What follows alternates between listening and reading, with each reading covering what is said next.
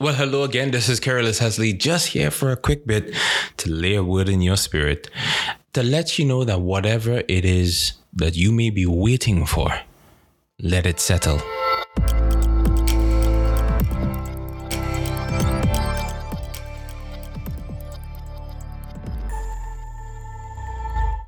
Well, hello and welcome to another episode of the Bring It Home podcast. This is the podcast where we are hoping to give you a, a, private application for your situation. We're taking the short stories, the short illustrations, and we are bringing it home. Home to your life, home to your situation. So, something happened to me today, and I just had to come on to bring it home. Today, I picked a mango, a green mango, in fact, and decided to make some juice with it.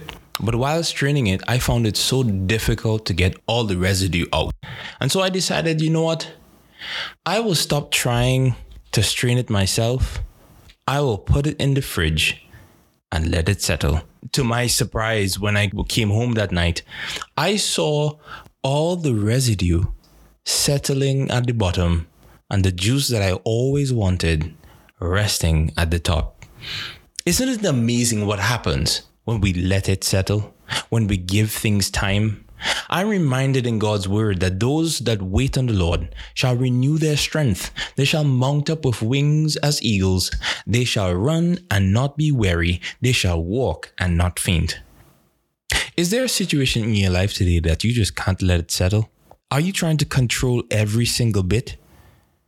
I am reminded, and I hope you are reminded too, that when you give God full control and not take full control, you will find what you've been searching for.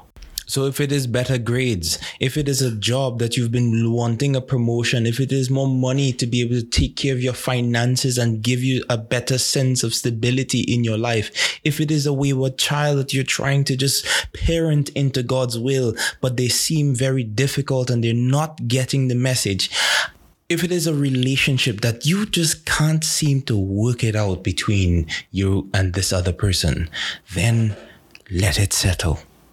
You see, settling means more than just letting the situation go.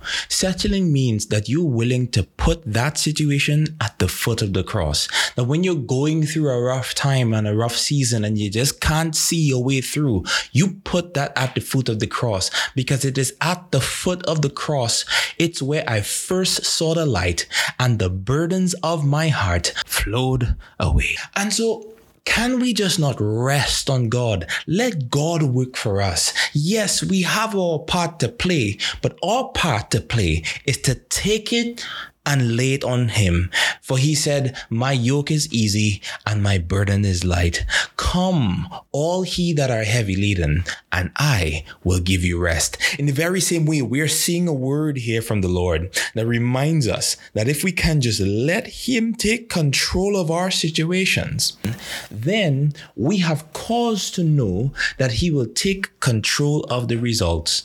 Ladies and gentlemen, this has been another Bring It Home moment, and I'm hoping that you in this short episode would have found a private application for your situation.